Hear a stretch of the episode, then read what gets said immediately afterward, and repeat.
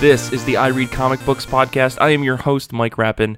With me this week, two pretty spectacular human beings, Brian Murray. Hello. And Kate Scotchless. Hello. Welcome to the new year. Welcome, both of you. This is the first official recorded episode in 2019. I am so excited to be here. But before we get into the entire show, we have a couple of shout-outs to make. The fantastic, amazing, stupendous humans over at the Goodreads group for iRead Comic Books. Very close to 500 group members, by the way. We had a huge reading challenge all last year that started in February. And there was a ton of books on it. Too many books to count. I mean, that's not true, but still a lot of books to read in a year on top of your regular reading, and we had a handful of people finish, so we want to give some shout-outs to them. 47 Time, Robert, Kate from the show, Kate Lamphere, Francis, Philip, Daniel, and Aaron. You guys are amazing. We cannot believe you guys spent the time to actually sit down and read all these books and talk about them and converse with all the other people in the Goodreads group. It's so amazing. Right now, though, if you're interested in joining our next reading challenge for 2019, you can go to the Goodreads group right now and you can nominate a book and it will show up on the list, as well as all of the books that are going to be coming from the people from iRead Comic Books. So kudos to the rest of you. We're really excited to read Why the Last Man, Volume 1, that you all voted on and decided that we should read as the first book of the month for 2019. But let's get into the show and let's actually talk about some comic books, because I do have a bunch of other announcements, but we'll get to those after the break. So, Brian, Kate, how have you been? How have comic books been? Let's start with you, Kate. New year, new me. This is the Kate that eats vegetables and goes for walks every day. My. Wow. Not weekly, daily. Sounds fake, but all right. Sounds like it'll last for a month. Okay. Yeah. Odd flex, but okay.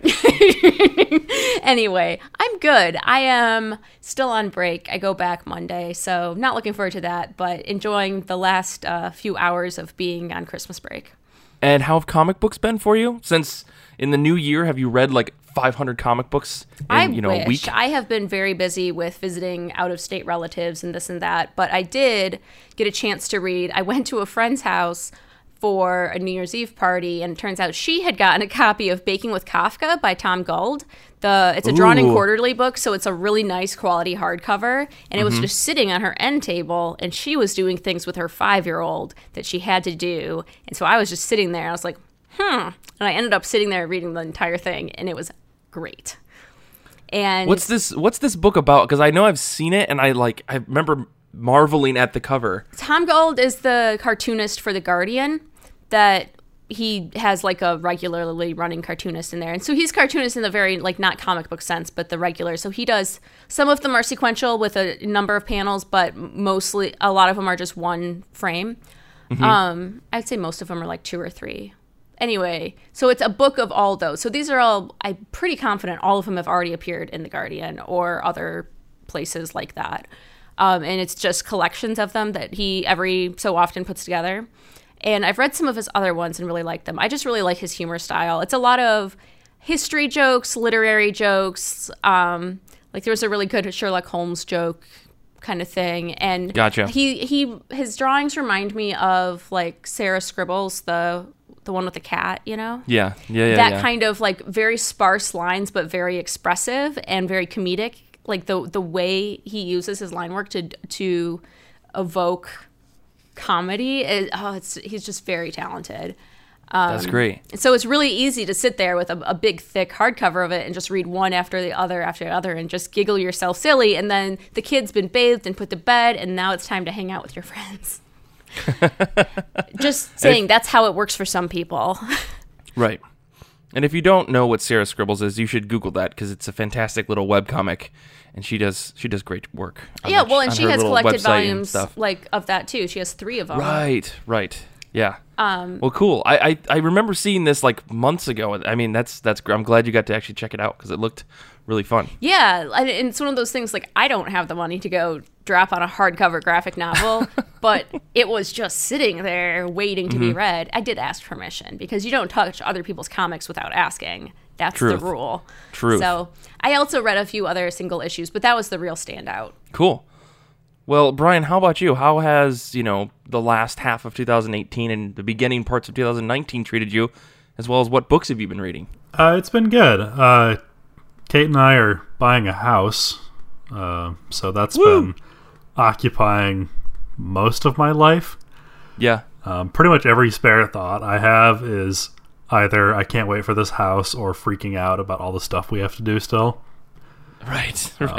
But I did find time in the midst of this anxiety to finally sit down and read the manga adaptation of Your Name, which is an anime that hit theaters, I want to say in 2016 in Japan. Yeah. And then I think it got an English dub and came over here, I think, in early 2017, but I could be off base.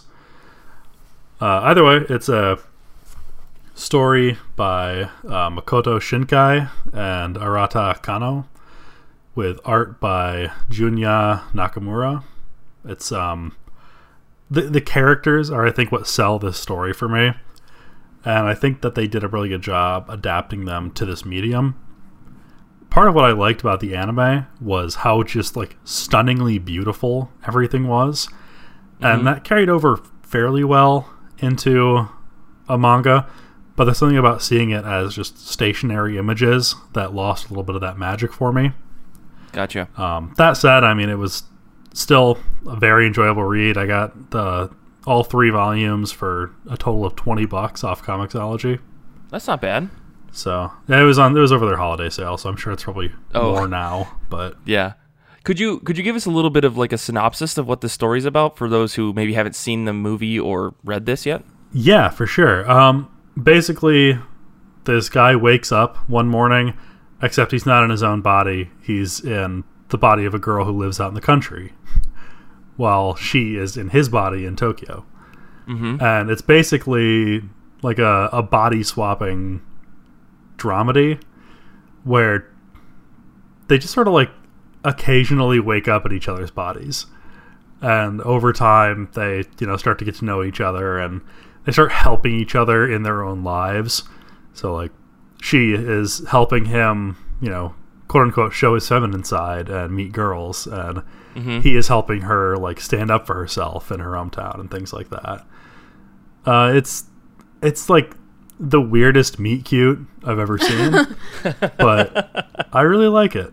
And there's a big twist that I don't want to spoil, but yeah, it definitely like hit me in the gut the first time I saw it. So definitely recommend checking it out. I was going to say, I've heard very good things about this. This is definitely not the story I thought it was.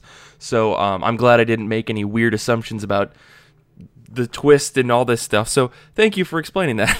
Yeah, for sure. What about you, Mike? Well, for me, I read actually a lot of comics in the last part of the year. I read like some graphic novels and stuff, and just because I was traveling a lot, like Kelly and I, we drove from New York to Michigan and back, and I think we totaled around 42 or 44 hours in a car in 7 days. I don't recommend anyone do that.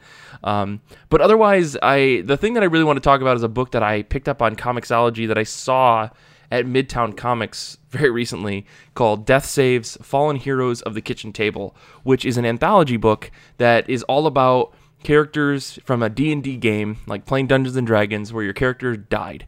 And so it's these little short stories about how characters perished either because of a bad roll, or because a character flipped out, or because the DM flipped the table and said, "We're not playing this anymore," or a bunch of different reasons. Any reason that a character could die in a fantasy tabletop RPG setting is kind of covered in this book. And me being the huge D&D nerd that I am, super into this, and I put off reading it for a little while because anthologies can be a little weird sometimes, and I was like, this sounds cool, and I bought it on, I don't remember why I bought it, I just thought it looked cool, because it was pretty cheap, but I really, really enjoyed it. And if you're looking for just like a quick glimpse into what the life of a D&D player is from all sorts of different perspectives, from the meta perspective of, I gotta roll up a character, to the full-on 100% role play, I'm only gonna tell you this story from within the fantasy world type of setting, this book has it all. And so if you were looking for just like a fun little book about D&D, I really recommend this one over some of the other ones that are out there. I think this was really put together, and actually one of my coworkers wrote a story in this, so which I didn't know that he did. So, but yeah, otherwise it was very fun. I just love D&D, and that's all I want to do with all of my free time that I have forever. And then I get to find comics like this that combine both, and I feel like I've played a small session of D&D in the end. Yep, D&D is magic. Brian and I were playing right before recording this. Yeah. I mean, it's, I feel like among the group of iRead comic book people and some other, you know, extended friendships and stuff that we know, we all are in some capacity at playing a D&D game with someone that we know, because, or tabletop RPG in general. It doesn't have to be D&D, but D&D is life. D&D is love. Let's talk about comics that are coming out this upcoming week. Let me just make a hard tangent. Comic books are being released on January 9th, 2019. Before I actually ask what you guys are excited for, I was looking at what I was going to pick for this week, and I noticed that there are a ton of new number 1s coming out. Yeah. I don't think that's a coincidence. It's the second week in the year of releasing comics.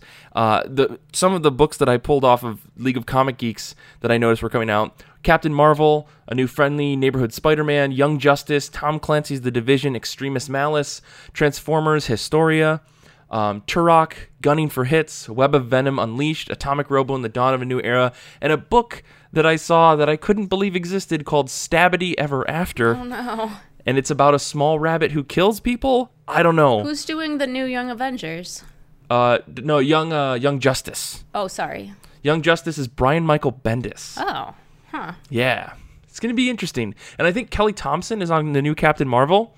It's going to be interesting. 2019 is going to be very interesting. But anyways, what are you guys excited for this week? Let's start with you, Brian. For me this week, I'm looking forward to Life is Strange number 2. I think that Life is Strange number 1 was my pick last time I was on, or one of the more recent times I was on. I'm a big fan of the Life is Strange video games, and I was kind of nervous about this book just because it's so easy to screw up an adaptation like this. Or it's not totally an adaptation so much as a continuation. But I was terrified that it wasn't going to translate well into comic form, but it turns out it did. How do you make choices in the comic, though, Brian? Well, that is the thing. Go to page 17 if you want to talk. Are we talking about Bandersnatch? Oh, wait, sorry. I got your Bandersnatch right here. No, it's about... It takes place a year, I think, after the first game, and they do a really good job of... The main character, Max, does some time travel shit in the first game, and this book has her sort of, jumping, almost, unconsciously going between timelines, it seems like. So they're doing a really good job of not saying, hey, this ending choice is the canon ending choice. Mm-hmm. They're, allowing everyone to maintain their headcanons in that way, which I think is probably the best way you can do that. Yeah. The art's really good. The writing is really good. It feels like the characters in the game are talking when you read the dialogue, which is another thing that I was kind of worried about. So. Yeah, especially when you get a new writer in there. Is it the same person who wrote the video game scripts? No. Okay, yeah. I've had that happen where it's this person just doesn't have their voice down. Not that I've read a whole bunch of media tie-in fiction. This is on the internet forever, right? Yeah, I don't read media tie-in fiction. Who's asking why? I've read a lot of it, and that's a pet peeve of mine, when the character just doesn't act or talk the way they usually do. Mm-hmm. Yeah, so I'm definitely looking forward to seeing what issue 2 is going to happen there. Issue 2 is sort of the return to Arcadia Bay, which is the setting for the game. So I'm excited to see if any other familiar characters are going to show up and things like that. Or those who may or may not have died. Dun, dun, dun. That's true. I don't know enough about that game series to speak to that. Well, cool. I'm glad you liked the first one, because I think I do recall you saying I think you were a little bit on the fence about that because you weren't sure, but I'm glad that it actually worked out. Yeah, sometimes things actually work out. Isn't that great? Well, Kate, what about you? What are you excited for this week? I already know, and I'm very mad that you picked it, so I couldn't pick it, but go ahead. I jumped in there and saw that you guys hadn't done it. I was like, I don't have time to write about it right now, but boom, Die number 2 gets to be me. So one of the number 1s I read over break was Die number 1, and I am very excited to read number 2. This is Kieran Gillen's new book with Stephanie Hans, and Stephanie Hans is why this book is amazing. I really love her color work in it, and it's being called Goth Jumanji, and that is the most apt description, I think. Oh, sure. All you need is to know that this is Goth Jumanji with D&D. Mm-hmm. In issue number 1, there's a scene where they go out in the rain, and the colors are running and dripping, and it's so vibrant and so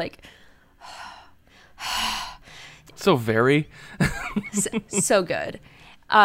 So I'm really looking forward to it for that. I do hope we get more into what happened. The first one's all setting up the mystery, so I hope we get a little more taste of what's going on in number two. I'm assuming that this is going to be a kind of drawn-out story, mystery, but maybe not. So we'll see. Yeah, the only bits that I know about this book are that Kieran Gillen is waiting to actually release the playable RPG until after the first arc comes out, because apparently the end of the first, or the game book itself spoils some of the end of the first arc. And I think after that, he said it's safe to play the game and you won't get spoiled for the rest of the story. But I'm very interested to see what that means. Yeah, that would be very cool. And again, I'm mad that you took this, because this book is very much my shit, given what I said before in the first half. Yeah. You know, so yeah, but this book is, I'm so mad at how good it is. Yeah. It's one of those books. I'm definitely on the same page. It was an excellent first issue. Mm-hmm. Well, for me this week, I am very excited, not only for Die number 2, but for Criminal number 1. This is Ed Brubaker and Sean Phillips. They're back. They're bringing back their famed, wonderful Image book that kind of jumped around from different publishers, but it's all about this weird noir world, semi-noir world, I guess, that takes place in a couple different generations of just people doing crimes. And that's fun. People doing crimes is where Ed Brubaker lives. Yeah, and that's great. Like, the dude does a very good job writing mystery stories. I think Sean Phillips' art works perfectly. I mean, they've got a new colorist on this. Sean Phillips' son, Jacob Phillips, who also did the coloring on My Heroes Have Always Been Junkies, which was chef kiss is good. He's doing the colors on this. I'm very excited to see what he does, because I think for My Heroes Have Always Been Junkies, things were very neon, things were very bright, and that's very much not Criminal. So I'm really excited to see how he plays out the color work, and I'm not going to bring up the whole thing about them changing colorists because of Comicsgate. We're just not going to talk about that, but I said it on the show. It's in the mythos now, but otherwise, yeah, I'm very excited for Criminal number 1. This is going to be super cool. I think what's going to happen is I'm going to buy all the digital issues and then actually read it when the trade comes out in physical form, because I have all the other Criminal trades, but like, I really want this book to succeed, so I'm going to buy it twice, because that's how much I believe in it. And I love a good crime story, and Brubaker, as Kate said, he kind of lives in this shit, and he does it super duper well. So yeah, that's me for this week. I really liked their work on, what was it, Velvet? That was like the 70s spy comic. Yeah, that was still Ed Brubaker, but it was different Steve color, McNiven on art. Yeah. Or different art. Yeah. But still, Brubaker does a great, he does a great mystery. He does a good suspense thriller. And if you're really looking for some seriously great Ed Brubaker stories, I will recommend reading his book Sleeper that he did. Oh boy. That is a fantastic superhero thriller suspense story from beginning to end. Read it all in like one sitting, because you won't be able to stop. It's that good.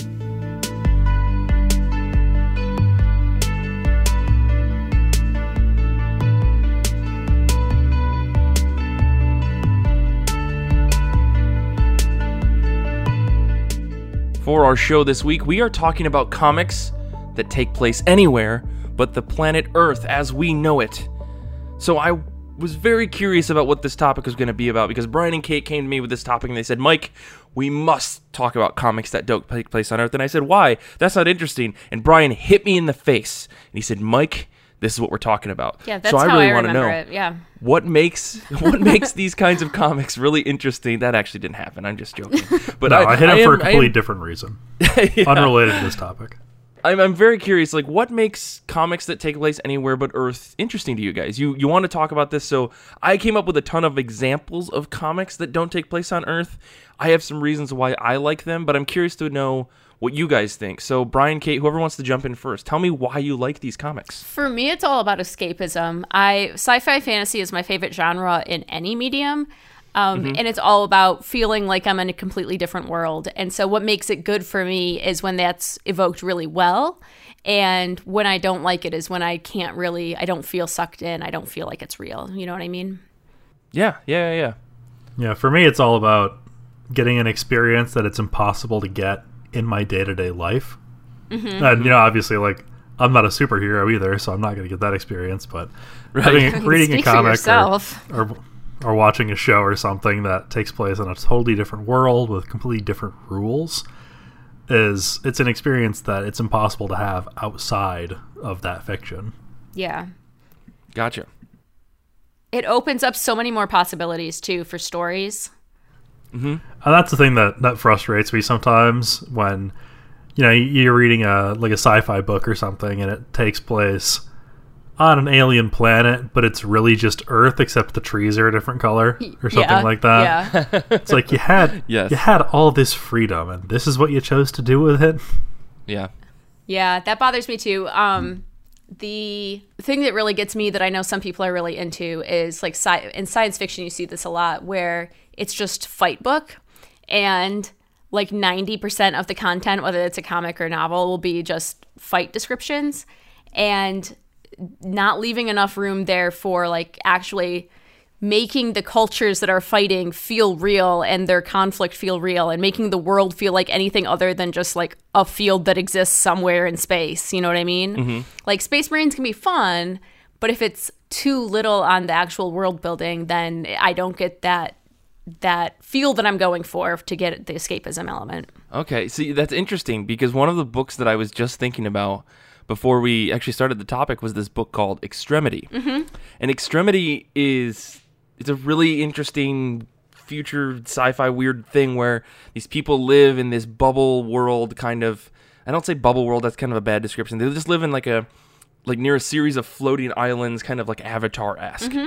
right? And the world building itself is very minimal. You get it all from the imagery because the book is done by Daniel Warren Johnson and he does all the world building through the pictures, but which the actual dialogue counts. And captions. Yeah. Okay. And if that counts, then maybe I misunderstood what you were saying, but I felt like the majority of the actual story is about this relationship between a father and his daughter and like she doesn't want to fight, but they have to fight. And so it's very emotional. Like that book made me tear up, I won't lie. It's a 12-issue maxi series that is like fantastic and beautiful from beginning to end, and if you have a chance, go read it because it's amazing. But man, I didn't feel like there was a lot of world building outside of some like subtle nods here and there, but the majority of that is done strictly through the art. And the rest of the story is just fighting and some arguing and then flashbacks, all about these characters' relationships and less about the actual world. But I still feel like it's a very strong anywhere but Earth kind of story about humans just trying to survive. Right. Like if it can totally be evoked in art. Like a big thing for me is like the costume design.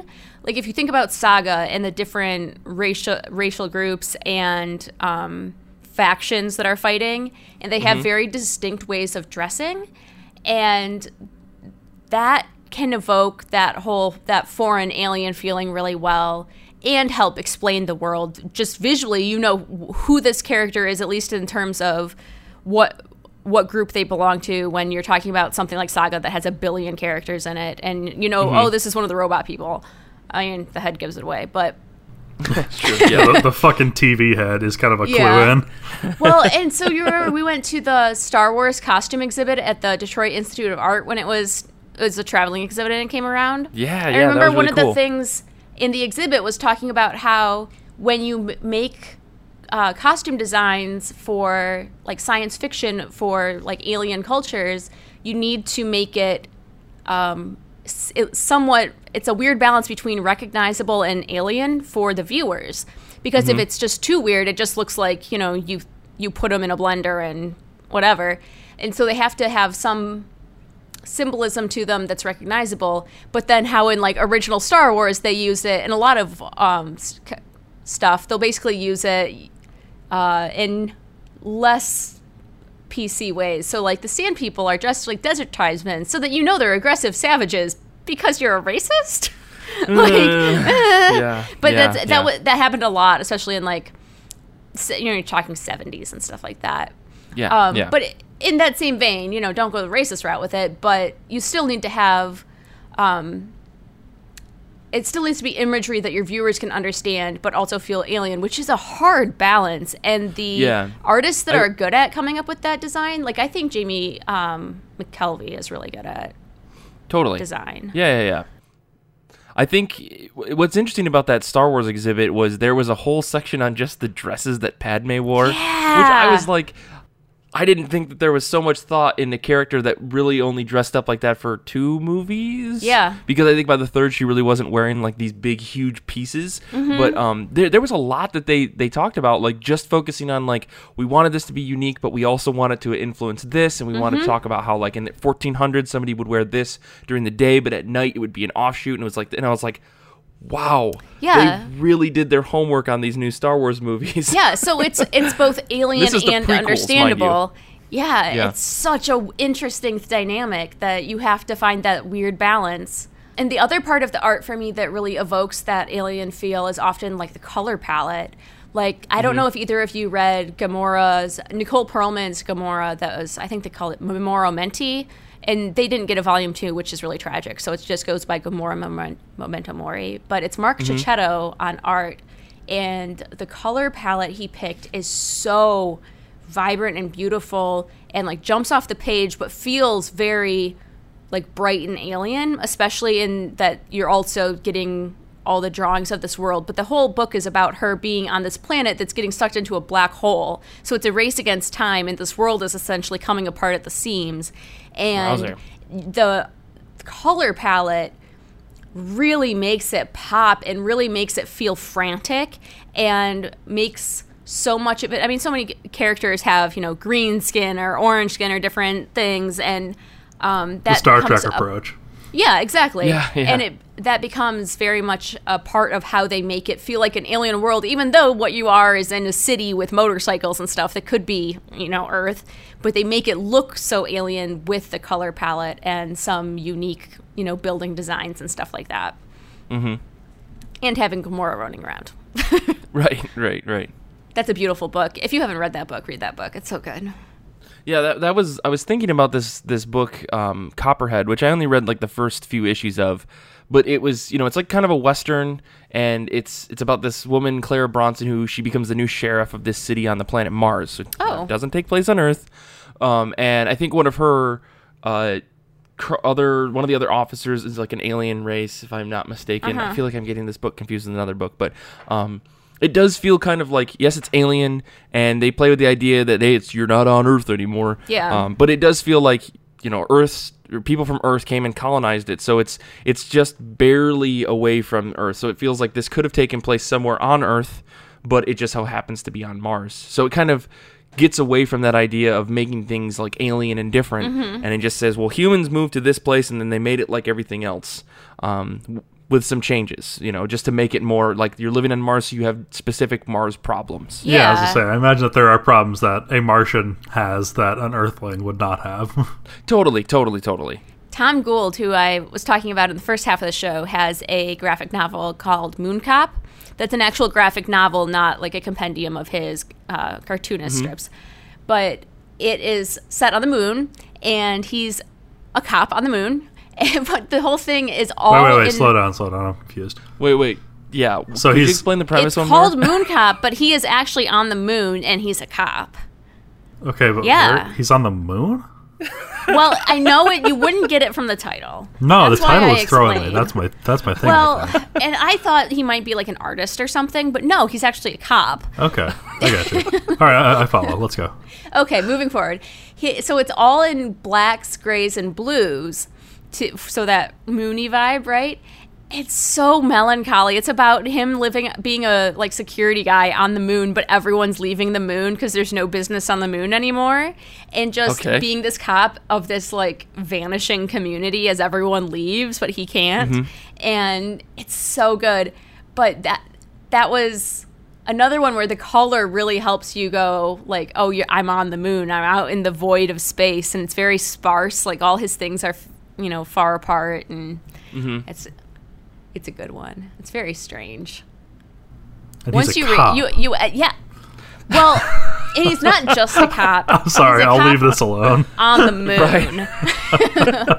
Right. All right, completely changing directions. Yeah. I found 2 books. Okay, so I kind of stretched this idea a little bit. Comics that takes place anywhere but Earth. Also, sort of applies to fantasy books. Oh, 100%. Right? Yeah. Okay. Sure. Okay, good. So I was gonna throw out my Cemetery Beach by Jason Howard and Warren Ellis, because gotta find a Warren Ellis book. Of course you can. Naturally. Where's the X-Men, Mike? Oh, I've got an X-Men book. Oh, of course you do. So another book that I was thinking about was Delicious in Dungeon, which is a fantasy book about people who delve into a dungeon and they're trying to find this great wizard's gold, because that's what dungeon dwellers do, but it's like this magical island where there's like a buried castle, and you have different floors, and the further you go down in this thing, the harder the monsters become to defeat. And the monsters, they die, but then they regrow, because there's this magic that inherently doesn't allow anything to actually die. It's just your soul gets trapped there, and then you could potentially be reincarnated. So if you die as a person and your body is recovered, they can actually find your soul and put it back in your body, and you come back to life. It's this wonderful little story, but it's so like out there, not only because it's a manga, but also because it's leaning very hard on tropes of Dungeons and Dragons, but while also being a food manga. I know I've talked about it on the show before. Wait. It's a dungeon crawler food manga? Yes. Kate, why is manga like this? This is the greatest manga because I've ever read. Because they're not afraid like we are. It's true. They, no fear in Japan. They're willing to take risks and do weird shit. And the whole book itself is about, they're delving through this dungeon. They run out of food, so they decide, well, what if we just ate the monsters that we killed? And so you've got stories about they kill a mushroom person, not a mushroom person, but like a living mushroom comes to attack them and tries to kill them with spores. They kill the mushroom and then fry it up in some oil and then have it with some bread, and that's what they call. And you get this whole diagram of this beautifully drawn dish with all the stats about how much calcium and fat and how much energy you'll get out of it, because it's a food manga. It's wonderful. And then there is a bigger overarching story, because it's not all about just finding food. The whole premise is they're trying to find one of the other party members' sister, who was supposedly eaten by a dragon, but they're like, she might not be digested yet. We might be able to save her. So, guys, you gotta check out this manga. It's amazing. But that's what I'm thinking, because it doesn't take place on Earth. It takes place in some fantasy world. And I was also thinking there's some other things, like Mouse Guard is another book that takes place on an Earth-like place, but it's all about mice, and maybe it does take place on Earth, I don't know, but it doesn't feel like it takes place on Earth, because it's about these mice that are knights, and they're trying to just defend other mice, but their biggest enemies are owls and snakes and crabs, because fantasy, right? You know how crabs are the mortal enemies of mice? Yeah, yes, obviously. Crab might eat you if you're walking on the beach, I don't know, you're a tiny little mouse. That's what I was thinking. Real problem. What I really look for is shit that can't happen on Earth. So, like, Mouse Guard is a good example. Like, yeah, mice on Earth, to my knowledge, do not have tiny, swords and helmets and stuff. Right. Like, they don't have a deep lore about the history of mice. Yeah. And Dr. Aphra, she was recently on what I believe was just like a big pile of trash held together by space magic, because Star Wars. Mm-hmm. Yeah, there's like a prison made of garbage, and I just really enjoyed it. Because I also feel like I live in a prison made of garbage sometimes. You took it to a too real place. Brian, on that note, to just get off of the weird dark turn that we took, on that note, there is a book that I really, really enjoy that I was turned on to by someone I work with. Some of the people I work with, they're really into like young adult like comics, because that's where all the money is. And really? There's this story. Yeah, no joke. One of the most prolific comic book artists and sellers in the world, or in the United States, is the woman who wrote the book Smile. Oh, yeah. I do know that. Yeah. That's one of the most popular graphic novels to ever have been sold in the United States. Yeah. All her books are always at the top of the list. Exactly. And it's all graphic novels. It's OGNs. And it's legit comics. But it's just for middle grade girls, isn't it? Isn't that their target demo? Yeah. Exactly. And she does a great job. Laura Knetziger, I can never say her last name. Mm-hmm. But yeah, check out that book. I mean, it's great, but it's published by Scholastic. It's not published by like any of our current big comic book publishing companies. Mm-hmm. And that's why they do well. But this other book that I'm trying to get to is Natalie Reese wrote this. It makes this comic called Space Battle Lunchtime. And it's a baking show, but it takes place in space. At lunchtime? No. Space Battle Lunchtime is the name of the quote-unquote television show that our main character gets pulled from Earth into space to star on, and they just compete to bake. But it's like it's alien, so she's making food with things that she doesn't know about, and you get to interact with all these strange alien people and hear about what kind of foods they like. And so she doesn't really know all the alien stuff, but she gets to experience this whole new world, and it's very upbeat and very colorful and happy. And it's one of those things where, you know, you wouldn't you experience this stuff on Earth, but I think what makes it interesting is the like twist on everything that you constantly get. Like, you know, you'd put sugar on everything in on Earth, but in this world you put like pixie dust on it or something like that. I had a point where I was going with this to talk about how you experience new things, but I totally lost it at some point. Nonetheless, you should all read Space Battle Lunchtime because it's fantastic. But it takes place in space, and it's all about like alien relationships and how humans play into this world. And it's all very humans are pretty much nothing in compared to like the mass of the rest of the galaxy, and it's really cool.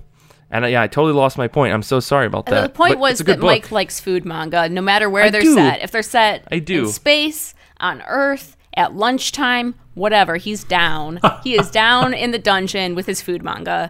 I mean, you're right. I'm not going to argue with you there.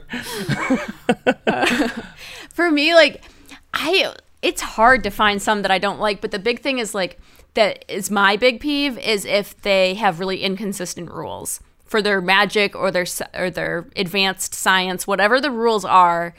If they're not, like, if the story's good and the art's great or whatever, I can overlook little things. But if there's like glaring, like, wait, what moments, then it really bothers me. What are you talking about? We all love a great Deus Ex Machina, right? It just throws you out of the story so much when you're like, wait, how can that one like fly or whatever? You know, like whatever the thing is, when you're like, doesn't make sense. I mean, speaking of Deus Ex Machina, let's talk about this X-Men book that I was able to nail into this whole story. So Mr. and Mrs. X, it's the story of Rogue and Gambit. They got married in X-Men Gold, and now they're in space for their honeymoon. They thought the furthest we could get away from any conflict would be in space, right? Mm-hmm. Turns out that's not the case. Oh, I'm shocked. Because Kitty Pryde lent them a spaceship to go find this egg. Because X-Men. And it turns out, and full spoilers for Mr. and Mrs. X 1 through 3, I think, the egg that they find is actually somehow a psychic baby of Professor X and the Shi'ar queen who passed away, Lilandra. And so she has infinite powers forever because she is the child of Professor X and Lilandra, who's a very powerful space magician. So, you know, she can kind of do whatever she wants and gets everyone out of every bind. I think, like, 3 of the 5 issues or 6 issues that I've read, Rogue dies, but, like, it turns out it was all just it didn't happen because the Deus Ex Machina character can do whatever she wants. So, you know, great story. Comics are so fucking weird. All I want to do is just read a story about Rogue and Gambit just having a good time. And quite honestly, Kelly Thompson in this book, she gives me that. She gives me Rogue and Gambit and their ups and downs in their marriage relationship. And I'm like, oh boy, I'm so excited. I'm getting married later this year. And it's fun. But is Kelly also taking you to space? Kelly and I are going to space for our honeymoon. We have to go find an egg as well. Total coincidence. This kind of story, it works because just when you think you got out of the game, it brings you right back, because that's how X-Men works. I remember reading Cyclops back in 2014, maybe. I don't remember who was on the title, but it was called Cyclops. Rucka. But it was like teenage Cyclops goes to space to find his space dad, and he's like in space bonding with his space dad, and it was the weirdest X-Men comic. Playing space catch, you know, throwing the old space pigskin around. Yeah, exactly. Like, hey, space dad, why did you abandon me in my youth? Also, I have lasers for eyes. Listen, Kate, don't talk shit about my favorite young X-Men storyline that I've read in a long time. Really? I love that book. Oh, okay. I really like that book because it gave Cyclops an actual heart rather than the black void that exists in the heart of, or the chest of Scott Summers. Instead of him being a whiny adult, he was a whiny teenager, and it made sense. Yeah. Even better. But yeah, that whole book takes place in space as well. But that's a really good like father-son story. From like a perspective of, hey, Dad, why'd you abandon me? And he's like, oh, fuck, maybe I shouldn't have abandoned you. Yeah. And that's the moral of the story. It had heart for sure. Yeah, definitely. It was just weird. But even like in X-Men, space, we can find heart. Even Scott Summers has a heart. You heard it here, people. Yeah, so you guys, you know, I realize I keep tangenting just to list off books because that's all I came up with. But like these, one of the other things I guess I wanted to talk about was like space horror. Oh, and like how space horror can actually be a lot more terrifying than like just run of the mill. Mm-hmm. Oh no, we're in an abandoned chainsaw factory. What? Let's go inside. I think space horror is worse because there's an element of severe containment versus on Earth you can just run away, kind of. Yeah. But in space, it's like that's what I think makes books like Alien and Predator, specifically more of the Alien books, really terrifying. It's that you're either on a spaceship, and that's your only place where you can survive, or you're on a planet that is literally trying to kill you. Meanwhile, something bigger and smarter and stronger than you is trying to kill you. Those are the things that really make those books creepy for me, and I like enjoyed the thrill of them. But I don't know if you guys read any of that stuff too. I know like Nick and I did a whole thing about that. Nick told me that I should and sent me a bunch of screenshots, and the art looks beautiful for what was the one that was out recently that was like not Ice and Fire because that's Game of Thrones, but Fire and Stone. Fire and Stone. There we go. Yeah. Okay. Fire and Stone, and then there was Life and Death. So he was sending me screen caps of that, and it looked great. But here's the thing. I can't trust Nick because he told me that I should rent the first Alien movie, which I had never seen, and watch it when I was house sitting by myself at night. Nope. And I did. I wouldn't have done that. And now I can't read Alien comics or trust Nicholas. Yeah, I think the big thing that makes horror so effective when you're on a different planet is that you don't know what's possible in that location. Right. Totally. Like, and you're out of your element. That's what makes the xenomorphs so frightening before you, like the first time you see them, because you just don't know what these creatures can do. Mm-hmm. Yeah, I think the most scary element of that story is the whole being trapped in an enclosed space with a monster. Oh yeah, that's nightmare fuel. Exactly. Another piece that we see in sci-fi comics a lot are stories about like androids and robots, and you get storylines that are about like what does it mean to be human. And one of the ones I like so much now, I've only read volume 1, so I don't actually know what the main themes of this whole arc are, but Descender by Jeff Lemire and Dustin Nguyen, so beautiful and so like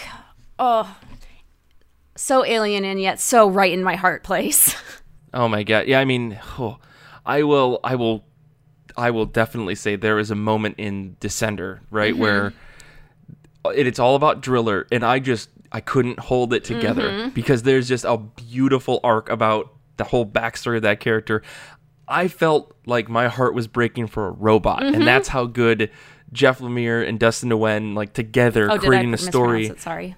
That's okay. That's okay. Hey, this is iRead comic books, man. If you're not mispronouncing the names, you're doing it wrong. Those guys, they were able to tell a story that just broke my heart, and is about a robot, and he's like supposed to he's not even supposed to be like the most intelligent robot. He's just a robot with a conscience, and like and is like aware of who he is and what he does. Oh man. And that book takes place in space, and it is fantastic. And beautiful. God, I love his watercolor art so much. I'm very excited for Ascender, which is coming out very soon. The sequel series. It's going to be Amazon had some book coupons over the holiday sales when it was trying to get you to get your Christmas gifts on Amazon, where you had to buy a certain number of, or like $25 worth of books. And I only was buying one book for someone. And I was like, oh no, I guess I have to add these graphic novels. And I bought the next Descender book and like the next Wickenden Vine book so that I got to the right level. I had to save money, you guys. That's how finances work. Of course, Yes. I mean, Descender is one of those books. I think what I'm going to do is I'm going to eventually just get like the 2-in-1 collected hardcovers. My problem is I started with the little volume at a time paperback, and now I'm locked in. Totally understandable. Well, yeah, you gotta be consistent. Yeah, that's the law. You wouldn't want to buy it twice, right? Oh, 3 times even. Like, who does that? I wouldn't. I didn't buy them all digitally already and want the hardcovers. That's stupid. No, that's a perfect example. And again, I think we've got a huge list of comics here that are like super they're not on Earth at all, and they still are telling captivating stories. And the reason that I think we're all drawn to them is because of their otherness, in that they aren't something we know what to expect when we open the book. We don't know, like Brian and you, both of you and Kate said, like the thing that makes them unique is we don't know what's expected of the world, right? When you read a book that takes place on Earth, when you're reading a book like Giant Days, you kind of understand the laws of the universe.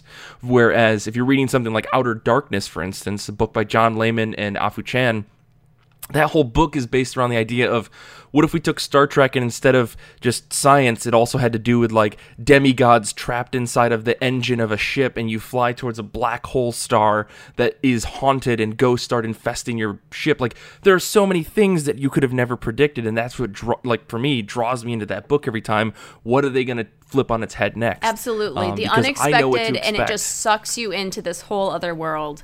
So it's totally such a good escape. And I think comics do it especially well as compared to like novels, because you have that visual element to it where you're it's so much easier to, it's just a different medium for it than describing with words what the character's seeing and what the world looks like versus seeing it on the page. Mm-hmm. It's certainly more expedient that way. Right. Yeah, for sure.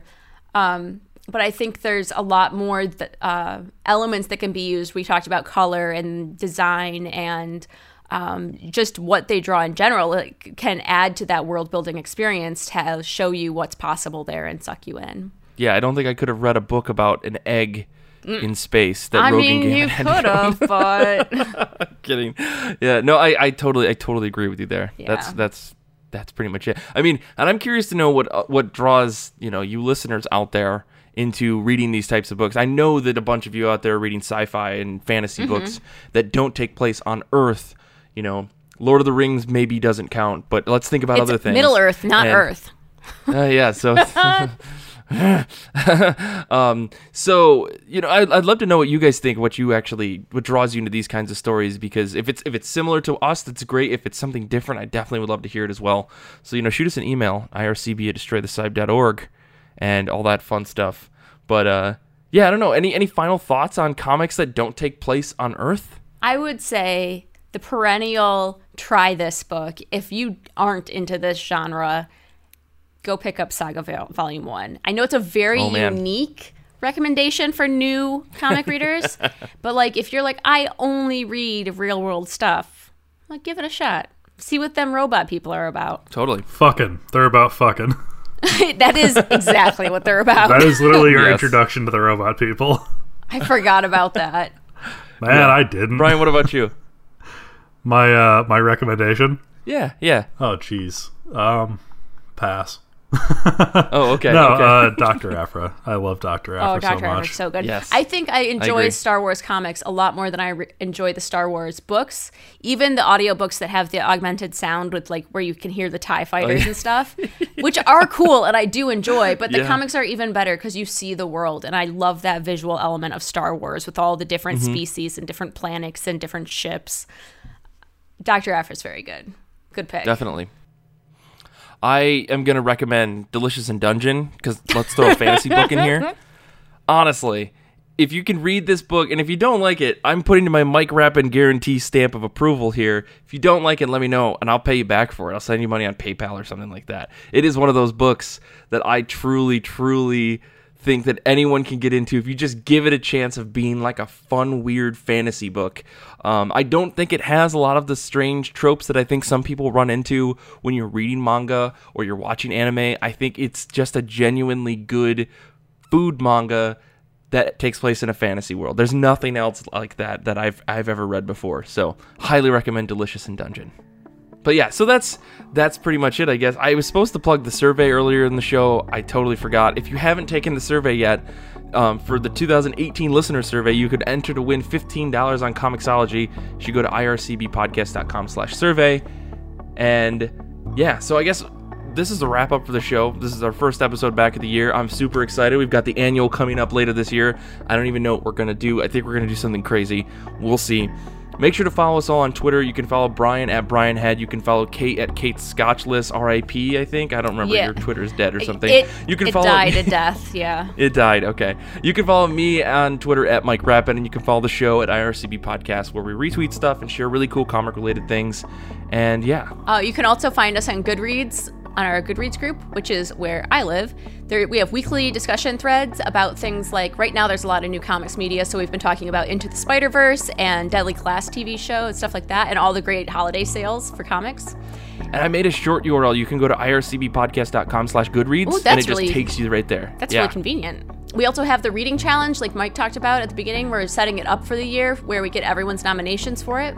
So if you want to take part in that, head on over. We also have ircbpodcast.com, and the pronunciation guide and merch are all living over there. People like me should check out that pronunciation guide so we pronounce names correctly. We'd also love it if you would subscribe to our show or rate us on the podcatcher of your choice. The more listeners and better rankings we get, the more people find us, the more people you have to talk to about the show. You can email us at ircb@destroythecybe.org. If you have any questions or comments you'd like us to know, that's a good place to hit us up. You can also find us on Patreon at patreon.com/ircbpodcast, where we have exclusive audio, articles, early access to our Top of My Pile posts, and more. Infinity Shred is the best band in the universe. They do all of the music for our show. I'm very excited for their new album that I think is coming out this year, so keep an eye out for that. Xander is a cool, cool guy. He's a cool, cool wizard, and he also cool edits the show. I'll say thank you to Brian and Kate for being on the show this week, and thank you to the listeners. You guys are fantastic. We've been talking to so many people over the last couple weeks. It's blowing my mind. I love talking to you guys on the internet. Thank you so much for being active and communicating with us. It's fantastic. Until next time, if you haven't already seen it, you better go see Spider-Man Into the Spider-Verse. It is incredible.